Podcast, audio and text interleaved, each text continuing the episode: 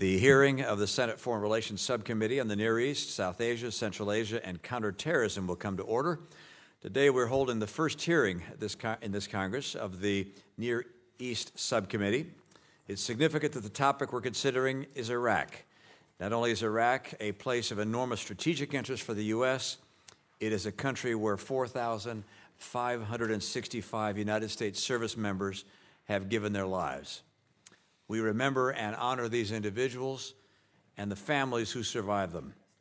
Iraqi freedom came at a great cost. Several months ago, Ranking Member Murphy and I traveled to Iraq to meet with U.S. US, officials there and with Iraqi government leaders. Iraq has proven for nearly two decades to be the place where vital U.S. interests in the Middle East intersect. This is the focus of our hearing today. In 2014, ISIS seized control of roughly a third of Iraqi territory. It terrorized the Iraqi people with a level of brutality unexpected even in a country that had lived under the regime of Saddam Hussein. While ISIS is no longer a territorial caliphate, Iraq still faces major security and economic challenges. Among those challenges are how to build an independent Iraq, how to sustain a vibrant economy, whether and how to assimilate returning ISIS fighters, and how to counter excessive Iranian influence. The question for us is how can the U.S. best support Iraq's efforts to achieve a secure and prosperous future and become a stabilizing force in the region? We note that Iraq has significant natural resources, but it's failing to exploit them. It flares its natural gas because of insufficient infrastructure. The annual value of flared gas is in the tens of billions of dollars. Even so, infrastructure investments have been negotiated for years, but never executed. Just last month, a 30 year, $53 billion project with ExxonMobil was placed on hold. Recently, the Iraqi government lifted travel restrictions in Baghdad's green zone, but the security situation is not resolved. ISIS may no longer have territorial control but is reorganizing in underground cells. The Iraqi government faces enormous challenges to prevent these extremists from terrorizing and radicalizing the people. Of course, the ISIS challenge is not just from terrorist cells. There are currently tens of thousands of former ISIS fighters and their families in camps in Iraq and Syria. The government is committed to bringing home as many as 30,000 Iraqis who went to Syria as part of the Islamic State. Determining how to handle such a staggering number of radicalized men, women, and even children is a daunting challenge. Another concern is the ongoing presence of militias that were formed to counter ISIS. These militias have not been easily assimilated into Iraqi security apparatus. Some of them remain under Iranian direction. And finally, and perhaps most significantly, Iraq needs a strategy to address its relationship with Iran. The Iraqi leaders we met with underscored that they do not want their nation to become a vassal state of anyone. I note that recent Iranian attacks on ships and a U.S. drone have elevated our concern for the safety of American troops there, as well as our diplomatic personnel. The question then becomes how can we help Iraq foster closer ties with other countries in the region to balance Iranian influence? I'm grateful to have two expert witnesses from the administration with us to discuss these issues. I hope today that you'll be able to provide an overview not only of the current situation on the ground in the context of these challenges, but also to provide your insights and recommendations about how the U.S. can support Iraq in its journey to become a secure, economically successful, and independent state. And with that, I'll turn things over to Senator Murphy for his comments. Uh, thank you very much, Mr. Chairman. Um, I uh, was grateful to join you in visiting the region, grateful for our hearing today. Um, as you've noted, more than a year and a half since the Iraqi government declared victory over ISIS, a number of challenges still remain. The first is obvious ISIS is not fully defeated. It has lost control over territory. That is a very important step, but the group has gone underground to regroup, and they still periodically mount insurgency style attacks in the country the threat they pose in Iraq remains. Of course, there can't be any enduring victory over ISIS in Iraq without political stability. The Iraqi government will need to rebuild decimated cities and help millions of civilians that are displaced. The Iraqi government will need to resolve territorial and resource disputes with the Kurdistan regional government. They need to tackle corruption, improve service delivery, diversify the economy, integrate militia groups. If this sounds like a familiar prescription for success, it's because it is. The political mission inside Iraq is the one that America has unfortunately failed at over and over. The military successes, they come a little bit easier. We've spent a lot of money in Iraq, averaging about $1.2 billion annually in recent years to train and equip Iraqi security forces, and billions more in economic assistance, humanitarian aid, and lines of credit. But looking back on the trends of U.S. assistance to Iraq, there's a pattern. Huge spikes in military and non military assistance levels in response to outbreaks of violence in the country, and then dramatic drop offs once victory is declared, only to see this cycle repeat. There has to be a better way to play the long game here, to signal a longer term, multi year level of commitment in ways that doesn't require us to dramatically ramp up and ramp down funding in response to crises. When we were in Iraq in April, um, I heard from many Iraqis who told me that they worry that the United States is just going to move on and forget about them. Uh, listen, I oppose the Iraq War, but I also understand that we have a moral obligation as a country to help fix a nation that we played a leading role in breaking. So we need to reassure the Iraqis that we're invested in their long term stability and success. Unfortunately, it seems some of the moves by this administration are signaling the opposite. Today, the bulk of our assistance to Iraq is military assistance. And because it's parceled out on a year to year basis, it seems that many of our representatives in Baghdad are spending their time just trying to buy as much stuff as quickly as possible for the Iraqis.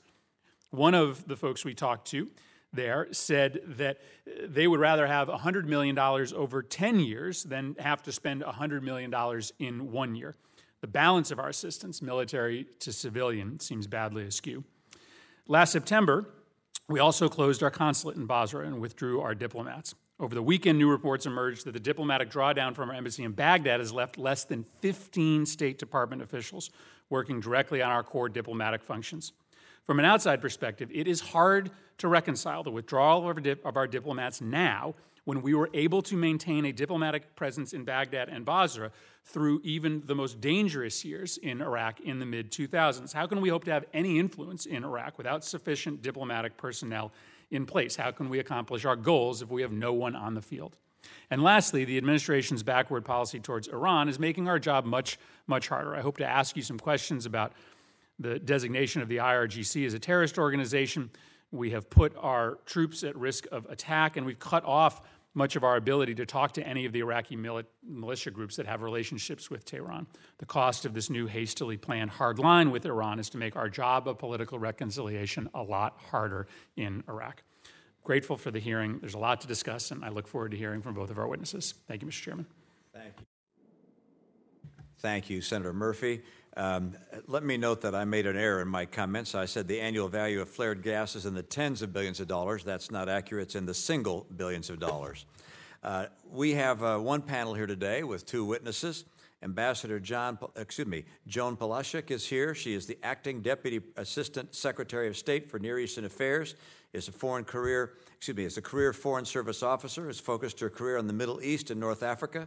Most recently, she served as the U.S. Ambassador to the People's Republic of Algeria.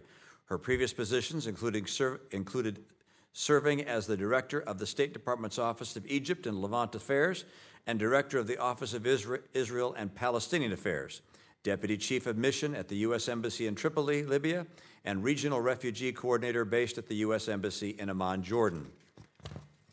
We also have Michael, or Mick P. Mulroy, Deputy Assistant Secretary of Defense for the Middle East. Mr. Mulroy is a retired paramilitary operations officer from the Central Intelligence Agency. His previous assignments include Chief of Department in Special Activities Center, Chief of Station of an overseas country, Chief of Expeditionary Team in a war zone country, Chief of Base in a war zone country, Deputy Chief of Branch in a Special Activities Division, in the Special Activities Division. He served as a U.S. Marine reservist who served in both Iraq and Afghanistan. We'll now turn to our first witness, Ambassador Polaschik. Thank you for your service and your willingness to testify here today. Your full statement will be included in the record without objection. So if you could please keep your remarks to no more than five minutes or so, we would appreciate that so that we can engage with some questions. Ambassador. Chairman Romney, Ranking Member Murphy, members of the committee. I'm honored to appear before you today and uh, agree that my full testimony should be submitted for the record. Thank you for that. I look forward to discussing the challenges Iraq continues to face and the many ways the United States can help Iraq as it seeks stability and reintegrates into the region. Our relationship with Iraq remains vital for U.S. national security interests. Bolstering Iraq as a sovereign, stable, united, and democratic partner continues to be our principal objective. We must remain engaged to ensure that Iraq can fend off internal and external threats, including from Iran, to its sovereignty and territorial integrity. U.S. security assistance remains integral to Iraq's stability. Iraq, Iraq relies on our assistance to reinforce the primacy of the Iraqi security forces, including the Kurdish Peshmerga. The United States remains committed to the enduring defeat of ISIS and eliminating the conditions that would allow for its resurgence. We operate in Iraq at the invitation of the Iraqi government, with two dozen other countries helping Iraq ensure that our gains against ISIS endure. Iraq's growing ability to act in partnership with the coalition to defeat our shared national security threats is one of the truly remarkable developments since 2014. Despite the gains they have made, Iraq's armed forces are stretched by competing demands and need continued assistance to eradicate ISIS remnants, secure Iraq's borders, and become a source of regional stability. The US led coalition must continue to build the capacity of Iraq's legitimate and professional security forces. Iraq's stability will hinge upon its government's ability to assert control over militia groups. We support the government of Iraq's efforts to bring all armed groups fully under state control. On July 1st, Prime Minister Abdul Mahdi issued a decree to institutionalize the Popular Mobilization Forces, or PMF. Disciplined elements of the PMF were instrumental in the territorial defeat of ISIS. Some rogue elements, however, take instructions from Iran. Their activities are particularly destabilizing in the liberated areas, where they prioritize smuggling and extortion over fighting ISIS. These same groups surveil our diplomatic facilities and Iraqi military bases where, coalition, where the coalition is training Iraqi security forces.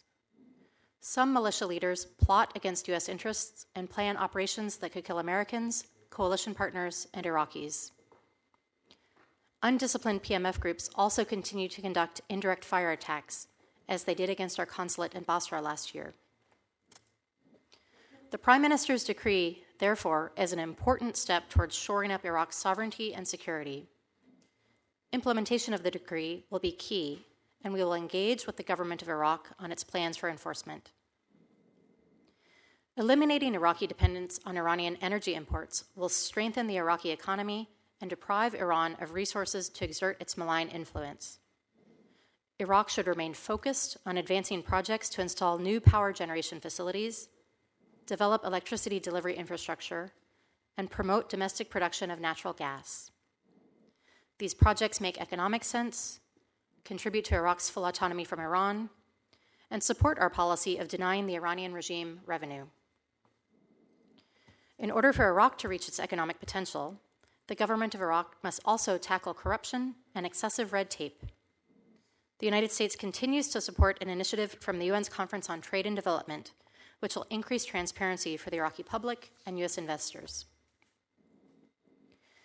It is in our interest to support Iraq's democratic development, but significant challenges remain to the building of durable institutions that protect the rule of law, secure human rights, and promote free and fair elections. Supporting pluralism and protecting the rights of minorities is integral to the administration's effort to defeat ISIS, counter violent extremism, and promote religious freedom. In the five years since ISIS launched its campaign of genocide against Yazidis, Christians, and other religious minorities, we have programmed over $340 million to help the recovery of Iraq's persecuted religious communities. Finally, a strong Kurdistan regional government within a unified and federal Iraq is essential to Iraq's long term stability. We are proud of our long standing partnership with Iraq's Kurdish people. Following the Kurds' 2017 independence referendum, the administration has focused on helping Baghdad and the Iraqi Kurdistan region mend relations. The government of Iraq and the KRG have made progress, and we will continue to work with both sides to resolve outstanding tensions. Chairman Romney, Ranking Member Murphy, thank you for the opportunity to testify. I look forward to answering your questions. Thank you, Ambassador. Um, uh, Mr. Mulroy? Thank you, sir. Chairman Romney, Ranking Member Murphy, members of the committee, it is my pleasure and privilege to speak to you today. The U.S. Iraq security partnership is of vital importance. Any disengaging from Iraq would risk an, an ISIS resurgence, it would cede the field to Iran and destabilize the region. U.S. and coalition forces are operating at the invitation of the Iraqi government, anchored in the Strategic Framework Agreement signed by our countries more than 10 years ago. The best way to honor U.S. coalition and Iraqi sacrifice, sacrifices is to bolster Iraqi security forces to defend their sovereignty against internal and external threats. The fight against ISIS is not over, and the road to recovery will be long. Five years ago, ISIS controlled a territory the size of West Virginia. The group seized major cities, attracted terrorist fighters from across the globe, and generated over $1 million in income every day. It also claimed responsibility for numerous global attacks, and its violent propaganda cast a shadow across the world. When the government of Iraq requested support to defeat ISIS, the United States answered the call. We mobilized a global coalition which now stands at 80 members. The combined Joint Task Force Operation Inherent Resolve includes the United States and 15 other nations. It brought immense firepower through thousands of airstrikes and combat ex- experience side by side advisors. I have been one of those advisors in the past, and I can tell you that nothing gives you more confidence than having the United States Air Force above you and a tactical air controller beside you. I would also like to highlight Iraq's counterterrorism service. They rank among the region's most capable, and they serve as a testament to our capacity building efforts. Our priority now is to ensure that the investments of blood and sweat in the de-ISIS fight outlive the warfighting of the last five years. Our by, with, and through approach continues to benefit both countries with a relatively limited U.S. footprint, down from 150,000 in 2008 to just over 5,000 today. The defeat of ISIS, however, is not a foregone conclusion. We see ISIS building clandestine networks across Iraq and Syria working to undermine the Iraqi security forces and the Syrian Democratic Forces, and to create conditions they need to seize territory in the future. At the Department of Defense, we also recognize that good governance and economic opportunity are needed to translate battlefield gains into lasting peace. U.S. diplomats are the main effort in this endeavor, and at the Department of Defense, we proudly support them. Critics of our military presence often claim we have ulterior motives. We don't. We are in Iraq to defeat ISIS and build Iraq's capacity. The more capable their, capable their security institutions are, the more resilient they will be in the face of terrorists and malign activities uh, bent on exploitation. Iran is the foremost of these malign actors. Iran backed militias have consistently flouted Baghdad and turned to crime for self enrichment. We see Iran using this playbook throughout the region. They hide behind their proxies and use them to fight only for Iranian interests. Our primary concern is the extent to which these non compliant militias, more loyal to Tehran than Baghdad, undermine the Prime Minister's authority, prey on Iraqi ordinary, ordinary Iraqis, and destabilize the fragile communities recently liberated by ISIS. It is in Iraq's national security interest to unburden itself from Iran's exploitation. We are encouraged by the Prime Minister's July 1st decree to bring all militias under formal Iraqi control. Another high priority concern is Baghdad Erbil relations. We are encouraging the government of Iraq and the Kurdistan regional government to work through their political differences, coordinate security in northern Iraq, and prevent an ISIS resurgence. There is also growing risk that ISIS will exploit their captured fighters in prisons in Iraq and their family members residing in IDP camps. This situation amounts to a ticking time bomb, given the risk of producing a new generation of extremists. It is ISIS 2.0 if the international community does not address it. Chairman Romney, Ranking Member Murphy, along with the long term security partnership Can Iraq prevent the territorial resurgence of ISIS that would threaten the United States, Iraq, and the world? If sufficiently resourced for the long game, the Department of Defense efforts will afford diplomats the space to help Iraq overcome its challenges. Over time, we will further economize our footprint, normalize our security cooperation, and sustain an increasingly mature partnership with Iraq. I look forward to discussing how we best advance our interests with you. Thank you very much. Thank you, Mr. Mulroy. Uh, let me begin by uh, offering uh, uh, several questions, and, and hopefully I can hear from both of you on these.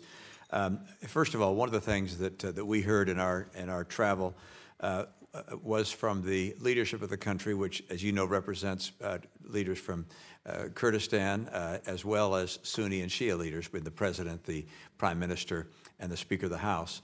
And um, uh, they made it uh, uh, a very high priority in their communication with us to communicate that they have no interest in becoming a, uh, uh a, a, puppet state of Iran. Uh, and that they, they believe that, at least in the public press, um, and perhaps I'm projecting on them my own reading of the public press, a, a sense that, that Iraq has fallen under the sway of, of Iran uh, and will increasingly do their bidding. Uh, they instead said, no, our interest is not becoming the, um, the puppet of any nation, uh, but is instead to become an independent and, and strong, uh, uh, stable uh, entity. Is, is that an accurate assessment of what you believe is really the intent of the leadership in Iraq? Um, or is that just what they hope to be able to sell to, to traveling Americans? Senator, thank you very much for that question. Um, I concur. Uh, I, I, mean, I, I, believe that that is an accurate portrayal of the genuine Iraqi leadership view on this issue. Iraq's goal is to become a sovereign, independent, unified, democratic state, and that is certainly the goal of the United States policy as well. Uh, when you look at, at the horrors of what has happened in the last few years in Iraq, the, the ravages of the institutions, both from the, the era of Saddam Hussein and then uh, in the difficult fight against ISIS, uh, the Iraqi authorities have a, a, real desire to rebuild institutions um, and, and uh, ensure that they have the capacity to withstand any threats, any uh, hostile actions from any of their neighbors. Yes, Mr. Mulroy. Yes, sir. So uh, they said essentially the exact same thing to me in my trip in March. And I would point out that all three of those leaders you mentioned have long standing relationships with U.S. Uh, senior leaders for decades. Uh, and they do talk very bluntly. I would say that the July 1st proclamation by the Prime Minister is a very good step uh, to bring them under the control of the Iraqi security forces and away from political affiliations. It's important to note that some PF, all PMF fought against ISIS. Some of them are very well thought of by the Iraqi people. Others are, are almost wholly controlled by the Iranians, and not only don't work for the best interests of the Iraqi people, but they have essentially turned to criminality to fund themselves even further. And they have become less and less uh, uh, favored by the Iraqi people. It is important, I think, that we do everything we can to help facilitate the government of Iraq bringing in the good and the disciplined PMF under the under the authority of the Iraqi military and uh, disband the remainder. One of the things we heard from the leaders there was uh, a recognition that uh, they share a very large border with Iran, that Iran has substantial interest in, in extending their influences throughout Iraq, um, that Iran is investing substantially in enterprises of various kinds to, uh, to strengthen those ties. Uh, and they wonder why aren't other nations doing the same? Um, uh, given the the uh, the obvious uh, conflict uh, geopolitically between Iran and Saudi Arabia, I would have anticipated that Saudi Arabia would have been a very active participant participant in Iraq as well. That it would have been countering. Uh, Iran's influence there by its own investments, by its own uh, personnel, cultural exchanges, and so forth. But that was not the the um, what was re- recounted by Iraqi's leaders. Uh, is there a reason that Saudi Arabia is not more involved uh, and other Arab nations are not more involved with, uh, uh with Iraq? And are there ways to encourage their greater participation there as well as more U.S. participation? Clearly, the ExxonMobil uh, investment would have been a major connection between our nations, but are, are, there ways we have of encouraging Saudi Arabia and others to become more involved with the Iraqi economy? Those are all great questions, Mr. Chairman. Um, I would note that Prime Minister, um, uh, the, the, Prime Minister's first trip outside of Iraq um, was to Cairo, not to Tehran. And this was a really important step uh, because he went there to meet with heads of state from, from Egypt and Jordan to further the Iraqi government's goal of further reintegration with the Arab neighbors. Um, Iran and Iraq have a shared border, a shared history, a shared culture. Uh, a lot of the infrastructure is connected. So that's those are tough things to undo. But I think the fact that the prime minister's very first trip was to the Arab world rather than to Tehran shows that he's very committed to working to strengthen those ties. Um, we're working very hard to support the Iraqis, uh, the Iraqi government's goal of becoming more sovereign, more independent, Energy independence, as you highlighted in your remarks, is a very key part of that. Uh, in addition to the various U.S. projects that we're promoting, we're also looking at, at ways that um, that Iraq could hook its infrastructure further into the GCC countries or even into Jordan. So these are very interesting ideas uh, for Iraq to pivot west rather than east. Um, the business climate in Iraq is challenging, and um, I think it's it's a lot easier for countries with less high standards in the United States, countries that do not have strong anti-corruption laws, to do business. Uh, but that said, we're working very closely with the Iraqi government to try to improve the business climate there.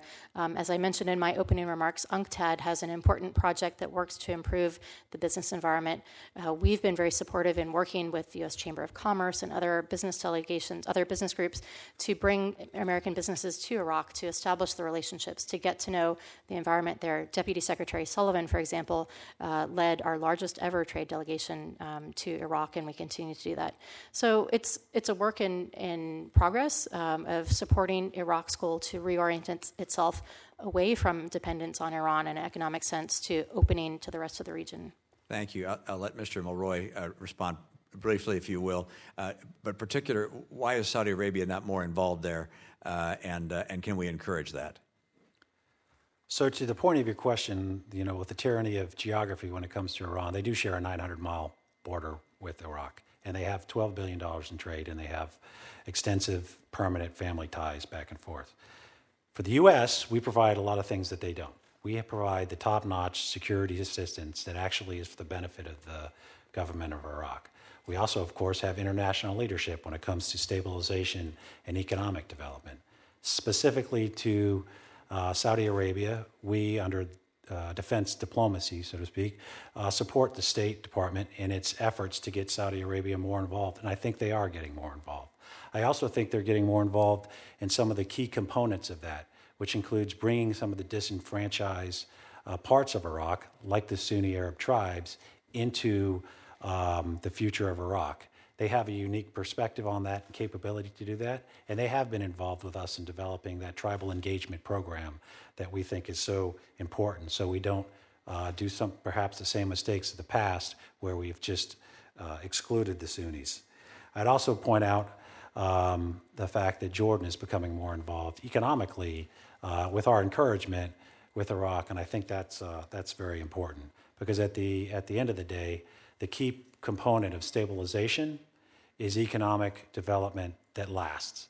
And I think, uh, coming from the Department of Defense person, uh, that is the key to further normalizing our relationship and getting to a place where we are not so dependent on U.S. military support. Thank you for your uh, responses to my questions. Senator Murphy. Uh, thank you very much, Mr. Chairman. Again, thank you both for your service and for being here today. Um, uh, Mr. Mulroy, first, I, I, wanted to talk to you a little bit about the efficacy of our uh, security assistance. Um, the United States spent about $20 billion on the Iraqi military between 2003 and 2011. And of course, then faced with a marching ISIS in 2014, an army of a quarter million just seemed to melt away.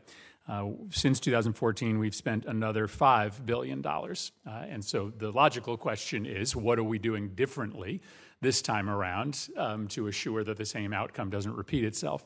But I mentioned in my opening statement another concern, which is that when we were there, one of our top commanders um, um, talked to us about the difficulty of getting large amounts of short term money out the door.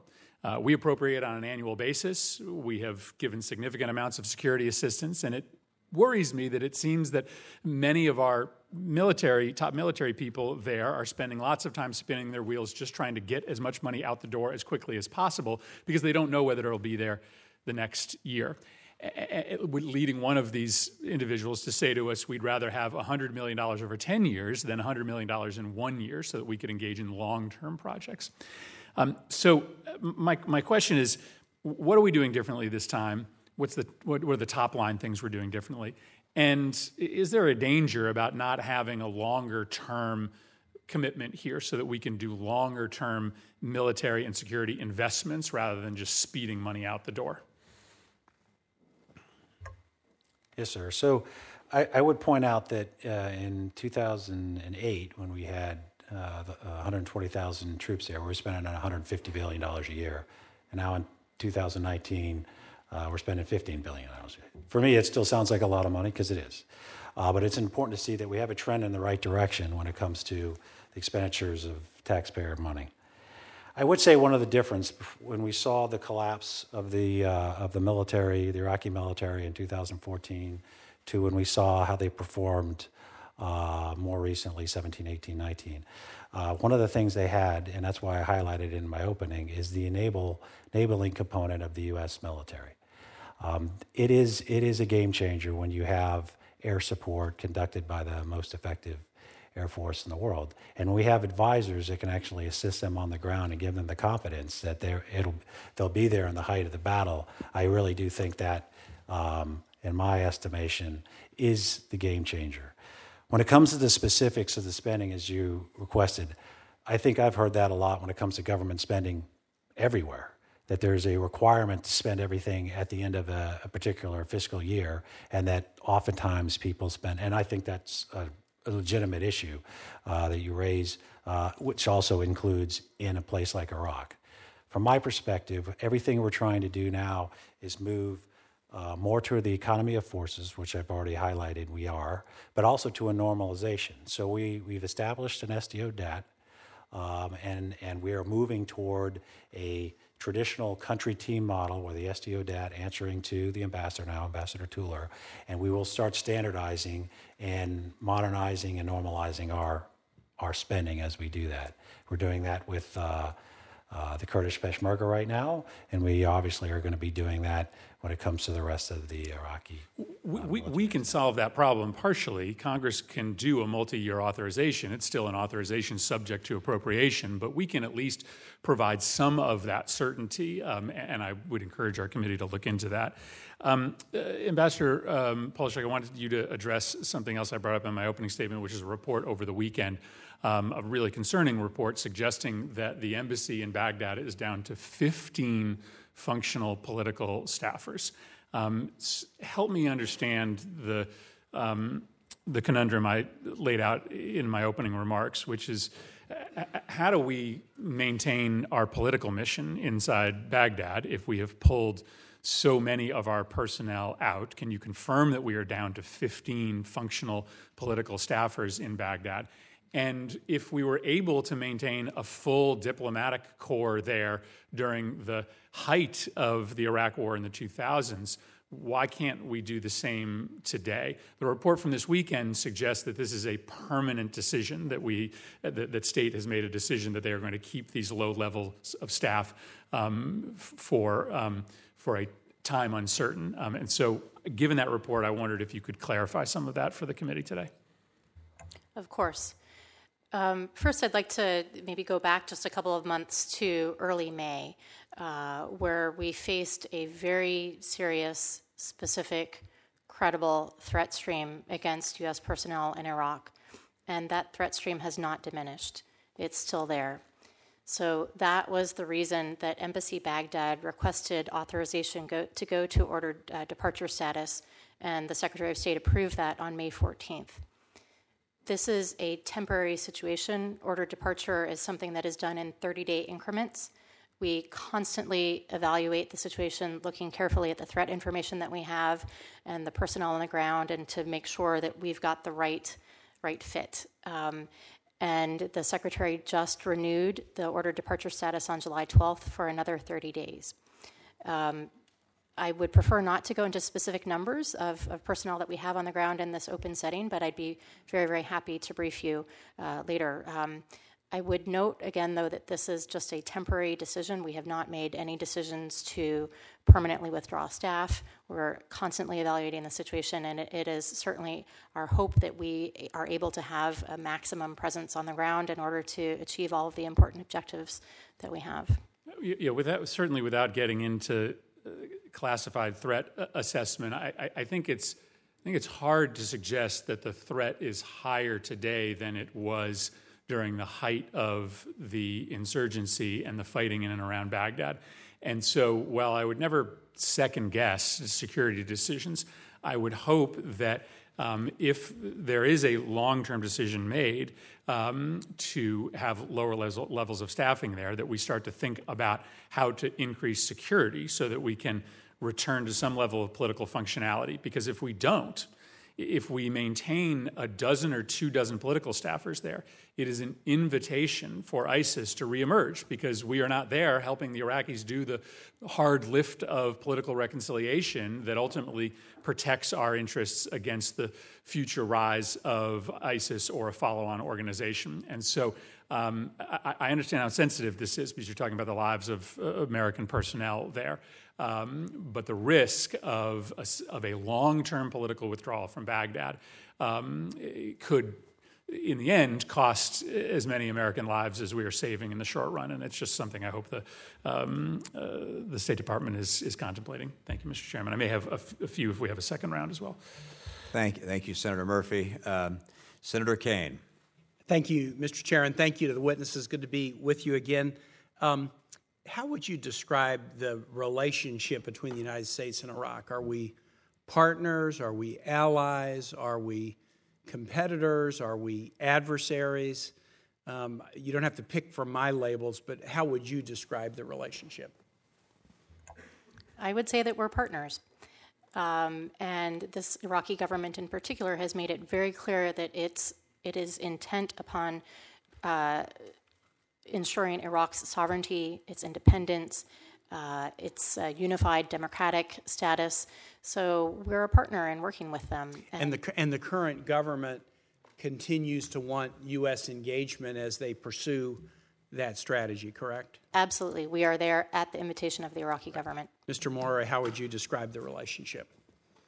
I completely agree, sir. It's partnership, and I think and I think they would actually say the same thing specific to the gov- government of Iraq. If you look at the president, Barham Saleh, he used to be the chairman of the uh, American University in, in uh, Saladin, and I think most of my colleagues have known him for 10, 15 years in the Department of Defense. Uh, the prime minister, very similar relationships. Um, the Speaker of the House, al-Halbousi, he, he worked very closely w- with us when he was the governor in Anbar, mm-hmm. and many of us know him. So it's, it's I, I think they talk to us uh, pretty bluntly. And I think we know what they're saying when they're saying it. And I think that we both view this as a long term partnership because we have been together so long. So it's more than just a label, it's actually real relationships that have proven effective in the fight against ISIS, for example, and hopefully will prove effective going forward as they become more and more sovereign and, they, and have the ability to push back against. And, and there's no doubt, is there, as we sit in the room today, that we would not consider Iraq an adversary or an enemy, correct? Iran, sir? We would not consider Iraq Oh, we an adversary or enemy, would we? no, sir. Um, the reason I ask that is uh, there are currently pending two authorizations for military force against Iraq. The 1991 authorization for use of military force by the United States against Iraq had no termination date, and so that is still a pending war authorization against the sovereign government of Iraq. That was the first Gulf War, that was never repealed. There was a 2002 authorization for war against the sovereign nation of Iraq that was passed in October of 2002, had no termination date. That is still pending. it strikes me as highly bizarre that we're sitting here at a hearing talking about our partner, uh, the long term partnership, going through the president and the prime minister and the speaker and their connections to the United States. And, and you're stating facts that I believe from my visits there as well and my conversations with Iraqi officials, and yet we still have two unexpired war authorizations against Iraq. Senator Young and I have introduced a bill that would repeal the 1991 and the 2002 war authorizations to simply recognize that we're not enemies anymore. We're not adversaries. We're not seeking to, through military force, topple the government of Iraq anymore. We're actually using our military assets to support the government of Iraq. Um, I hope my colleagues would agree that if, if we can't agree on a lot of complicated things, when we've got the Trump administration witnesses sitting here looking us in the face and telling us we are partners with Iraq, why do we need two war authorizations with Iraq? I've been trying to get the administration to, they, they, uh, their official position is we do not seek a change of any war authorization at this time, but they've given me no reason to suggest why we should continue to have war authorizations against Iraq. And I'm deeply worried that if we pass war authorizations with no termination date and we leave them sort of floating out in space, these zombie war authorizations that can be used by any administration at any, any time to cook up a bootstrapped argument for some military misadventure, then we really are not doing the job that we should do. The legislation that I filed with Senator Young and others has been pending before this committee now for a number of months. I would hope that my colleagues would support the idea of, of bringing it up and repealing the war authorizations and sending the very clear message that we don't consider Iraq an enemy, we don't consider Iraq an adversary, we don't think they're going to turn into one tomorrow. If they did, we could pass a new authorization, but why would we leave war authorizations out there against them? Um, on, on the Kurds, I want to talk to you about this. Um, in my visits to Iraq, the situation, uh, the relationship between Baghdad and Erbil is, is a complicated one, and there's much history there. And I know it's the U.S.'s preference that Iraq be democratic and, and stable and united. There are Kurdish aspirations. This is not necessarily every Kurd believes this. It's not a monolith, but there's Kurdish aspirations for independence. There's longstanding disagreements over allocation of oil revenues and payment for governmental services, et cetera. I'm curious, uh, tell us a little bit about what you think is that kind of current state of play uh, between the new relatively new government in Baghdad and, and, and also a new governmental arrangement. The last names are not different, but some of the uh, individuals are different uh, in Kurdistan. Uh, first, Senator, I would, I would stress that a strong Kurdistan regional government within a unified and federal Iraq is essential to Iraq's long term stability and the enduring defeat of ISIS. This is a top priority for us. So, in the wake of the 2017 referendum for independence, uh, we have been working very hard to try to uh, promote reconciliation between uh, the Kurds and, and the central authorities in Baghdad. And we've had some successes. Uh, oil is now flowing through the Kirkuk uh, pipeline. That's important. The central authorities are now paying the salaries of civil servants in the KRG. Um, and we're working very effectively to promote greater security cooperation, particularly in the seam line areas between the Kurdish uh, Peshmerga and the Iraqi central authorities. So we still have a ways to go, uh, but we feel that there's positive progress. And I would note, in fact, that the new KRG prime minister was just in Baghdad, I believe, uh, either yesterday or today. Mm-hmm. So that's a very positive sign. Excellent. Mr. Mulroy, do you want to add to that? Yes, sir. So I'd agree with everything that the ambassador said uh, one Iraq policy, I think, is the best policy, not just for the United States interests, but for Iraq and for the Iraqi uh, uh, Kurdistan region. I would say, albeit anecdotally, I've talked and I know several uh, of the new generation of uh, Iraqi Kurd, and they would highlight that during their struggles against Saddam Hussein, that that, that generation often relied on external forces. Sometimes it was Iran the current generation struggle against Saddam Hussein and after that against ISIS, they relied almost exclusively on the United States. So their affinity with the United States is very strong. Mm-hmm. And I think that we can talk to them more openly that way and explain, at least from our perspective, why we think a one Iraq policy is the most effective for them, not just for the overall mission. And I think they, that many of them understand that. Great. Thank you very much. Appreciate it. Thanks, Mr. Chair. Thank you. Senator Shaheen. Thank you, Mr. Chairman, and thank you both for being here. I'm sorry that I missed um, your testimony, but I was in Iraq in April, and certainly what I've heard you say in terms of the new government, I, I would agree with. They were very supportive of the United States um, partnership there and of our um, of the Joint Command that is operating there. One of the concerns that we heard when we were there is about the ISIS detainees that are still in Syria and the potential for that to become a growing problem for Iraq. Now, as we know, many of those detainees are Iraqis, but we have a number of foreign fighters who are being detained in Syria, um, and most of them are in the custody of the Syrian Democratic Forces. So I wonder, Ms. Polaschik, how many ISIS detainees do we know are currently in the custody of the central government of Iraq or of the Kurdish regional government? Senator, thank you for raising this issue. It's it's uh, a serious problem that we spend a lot of time thinking about at the State Department. Um, in terms of the exact numbers, I would have to take that question back and, and get back to you. Uh, but this is a global effort. We're engaging with all of our partners throughout the world to ask them to take home their foreign nationals. Uh, with respect to the situation in Iraq, uh, we also recognize that there are uh, capacity issues, there are rule of law issues, there are human rights issues. So we have um, an intense and ongoing dialogue with the Iraqi authorities to make sure that those Iraqi citizens who are returned to Iraq uh, face a fair uh, transparent judicial process, and that also the family members who are there, because we also we have large numbers of, of children, for example, who are in some of these uh, detention facilities, that they have the psychosocial support that they need to ensure that they are reintegrated into society and do not turn to radicalization. Um, absolutely, it was a very big concern. There was a camp at that time of I think about seventy thousand um, families and detainees that was very close to the Iraqi border, and they were quite concerned about what was going to happen to those folks. Um, I saw that Italy recently repatriated a foreign fighter who was in Syria. Can you talk about what efforts we have underway with some of our Western allies to repatriate the foreign fighters who are from their countries? The Counterterrorism Bureau in the State Department has the lead on that. So um, I think, if, with your permission, I'd like to take that question back to make sure that we get you the most accurate information. Um, that would be very helpful. And I'm sure you're aware there is also language in the Defense Authorization Bill that would create a coordinator to help work on the detainee issue because we have made very little progress. And um, I know that we have some folks who would like to see some of those terrorists brought back.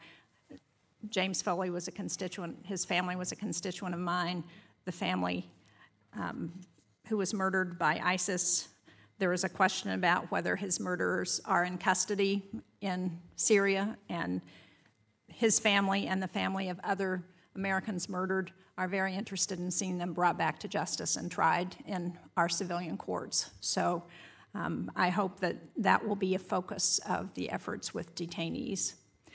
Let me go to another question because the other issue that was raised on our trip was um, the importance of a continued U.S. troop presence in northern Syria and the support for U.S. stabilization efforts in areas that are controlled by the Syrian Democratic Forces.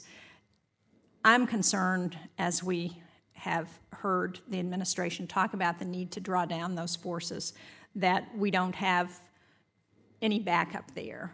And can you talk about what the position is of the State Department and the Department of Defense in terms of trying to encourage and ensure that we have stabilization efforts in that northeastern region of Syria? I'll, I'll ask you both that question. Okay. Uh, Senator, perhaps I could address the stabilization issue and then ask uh, Mr. Mulroy to uh, discuss the, the troop issues.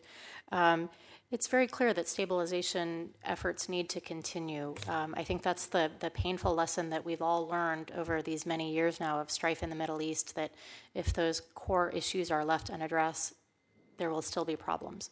So the United States is, is still engaged. The administration has made uh, a priority to have burden sharing so that it's not the United States alone who's uh, funding all of these efforts. Uh, we've been very successful in securing funds from our Gulf partners, in particular Saudi Arabia and the United Arab Emirates. Of course, our European partners are there as well. So the United States has residual funding from previous years that we're still using, um, but we we are also uh, our partners are relying on U.S. experts then to make sure that the assistance is being channeled in useful and effective ways. We still have our START mission that's based in Turkey, and and we also have our START Forward team um, as well. So we're there, we're in the game, and the State Department feels very strongly that, that we need to continue these stabilization efforts in order to ensure that uh, ISIS truly is defeated. Mr. Mulroy. Yeah, if I could start with the, uh, the, the issue you brought up with the first question. The SDF currently uh, has two, over 2,000 foreign terrorist fighters in their custody from over 50 countries. And this is, this is uh, obviously a group with very limited resources who expends quite a bit of time, effort, and resources taking care of everybody else's problems. So, from our perspective at the DoD, we are pushing all the time for our partners to take back their citizens. Uh, it is their responsibility.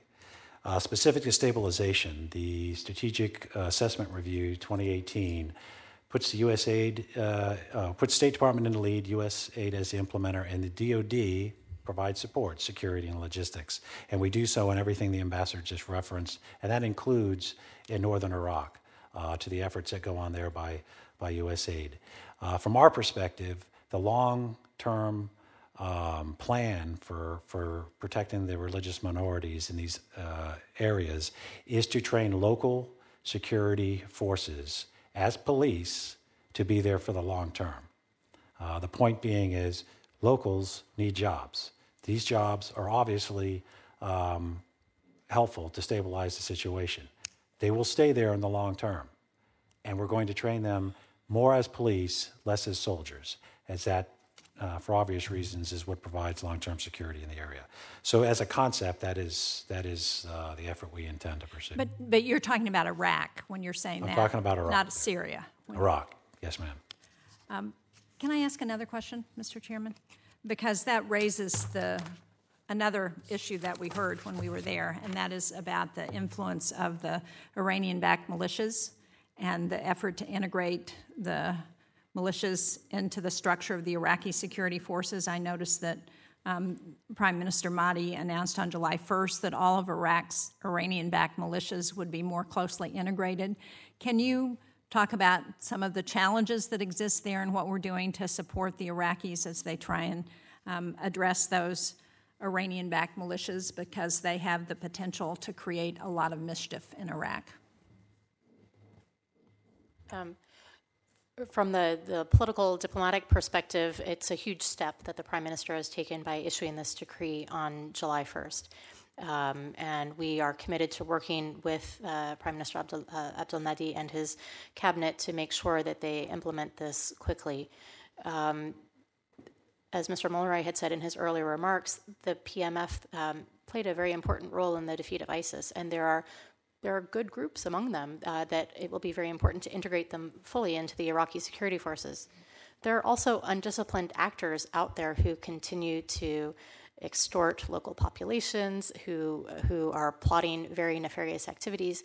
The United States has been quite clear in its opposition to these groups. I would note that just in um, March of this year, we designated uh, Harakat al Nujaba one of the, the primary uh, Iran backed uh, PMF groups that is, is de- engaged in all sorts of deplorable activities. So we will continue to exercise pressure on these groups to ensure that they are no longer able to pose a threat to Iraq or to U.S. interests in Iraq. Yes, completely agree. The, the, the PMF is not a homogenous group. Uh, they did, many of them did play a really substantial role in the defeat of ISIS. So there is a, uh, popularity amongst the uh, Iraqi people. Now, many of them have turned to criminality and are, are essentially a, a, scourge on the population. Others have been completely controlled by Iran. Uh, KH has already been designated, and, and Han is now designated. So, what, what we need to do is be sophisticated in our approach to the PMF, PMF, assess them, find out which ones could be integrated into the Iraqi security forces and which ones could never be, and then isolate the, the latter and, and obviously embrace the, the former. Thank you. Thank you, Mr. Chairman.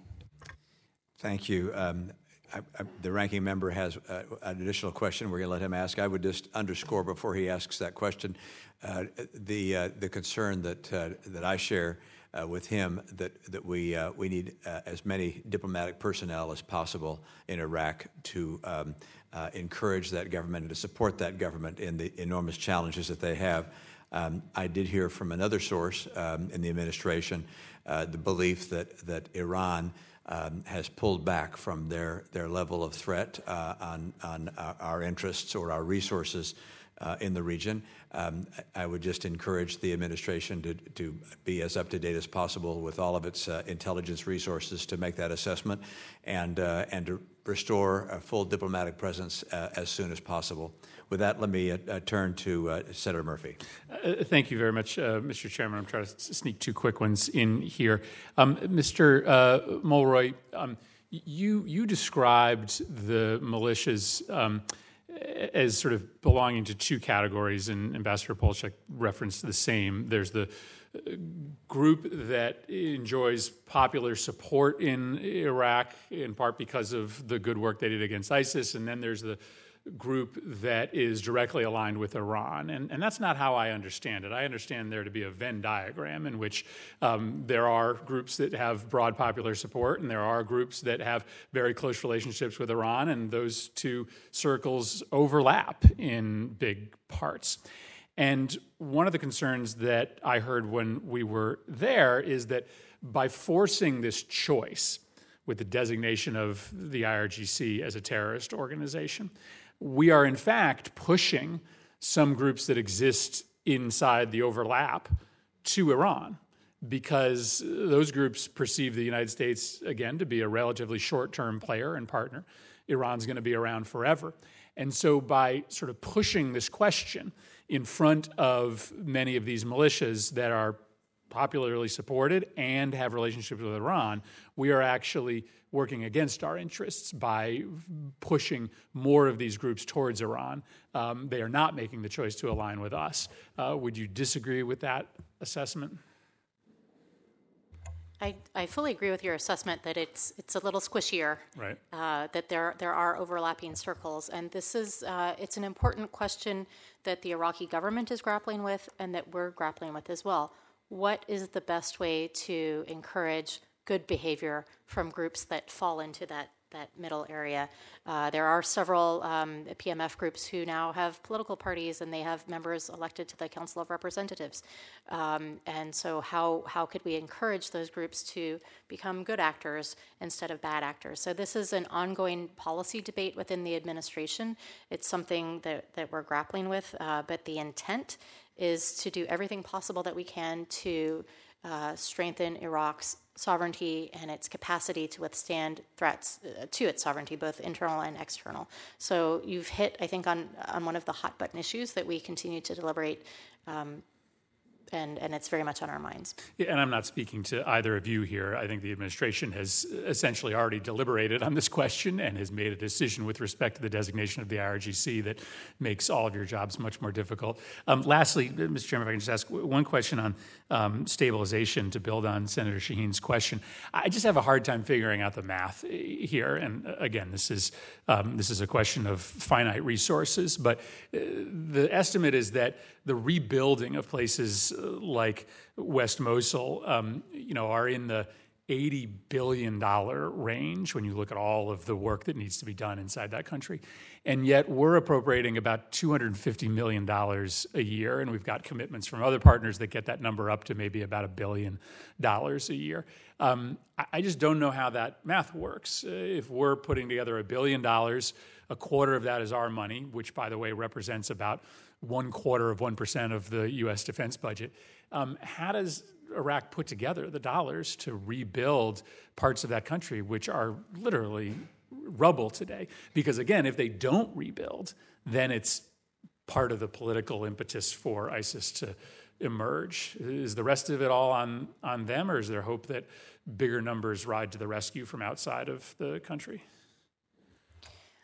There was the uh, Iraq Reconstruction Pledging Conference, or um, perhaps that name isn't accurate, but it was uh, early in, in 2018 where there were significant pledges from key uh, Arab countries.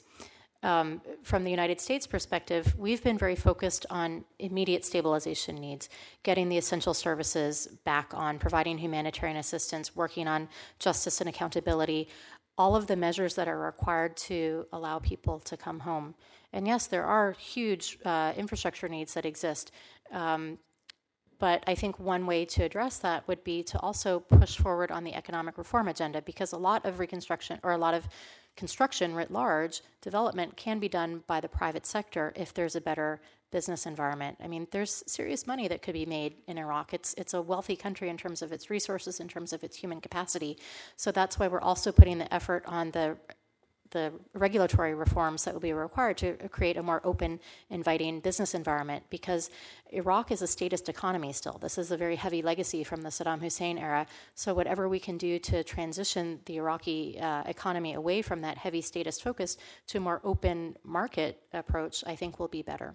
Yeah, Senator Romney noted they don't help themselves when they continue to reject offers from uh, Western companies, Western energy companies, to help them get a better return on uh, on their rate of investment in fossil fuels. So, uh, appreciate that answer. Thank you, Mr. Chairman. Thank you so much to the uh, individuals who've been witnesses today for providing your testimony as well as your response to our questions. Thank you also for your service to our, our great country. Uh, for the information of members, the record will remain open until the close of business on Thursday, including for members to submit questions for the record. And so, with thanks to the committee members, this hearing is now adjourned.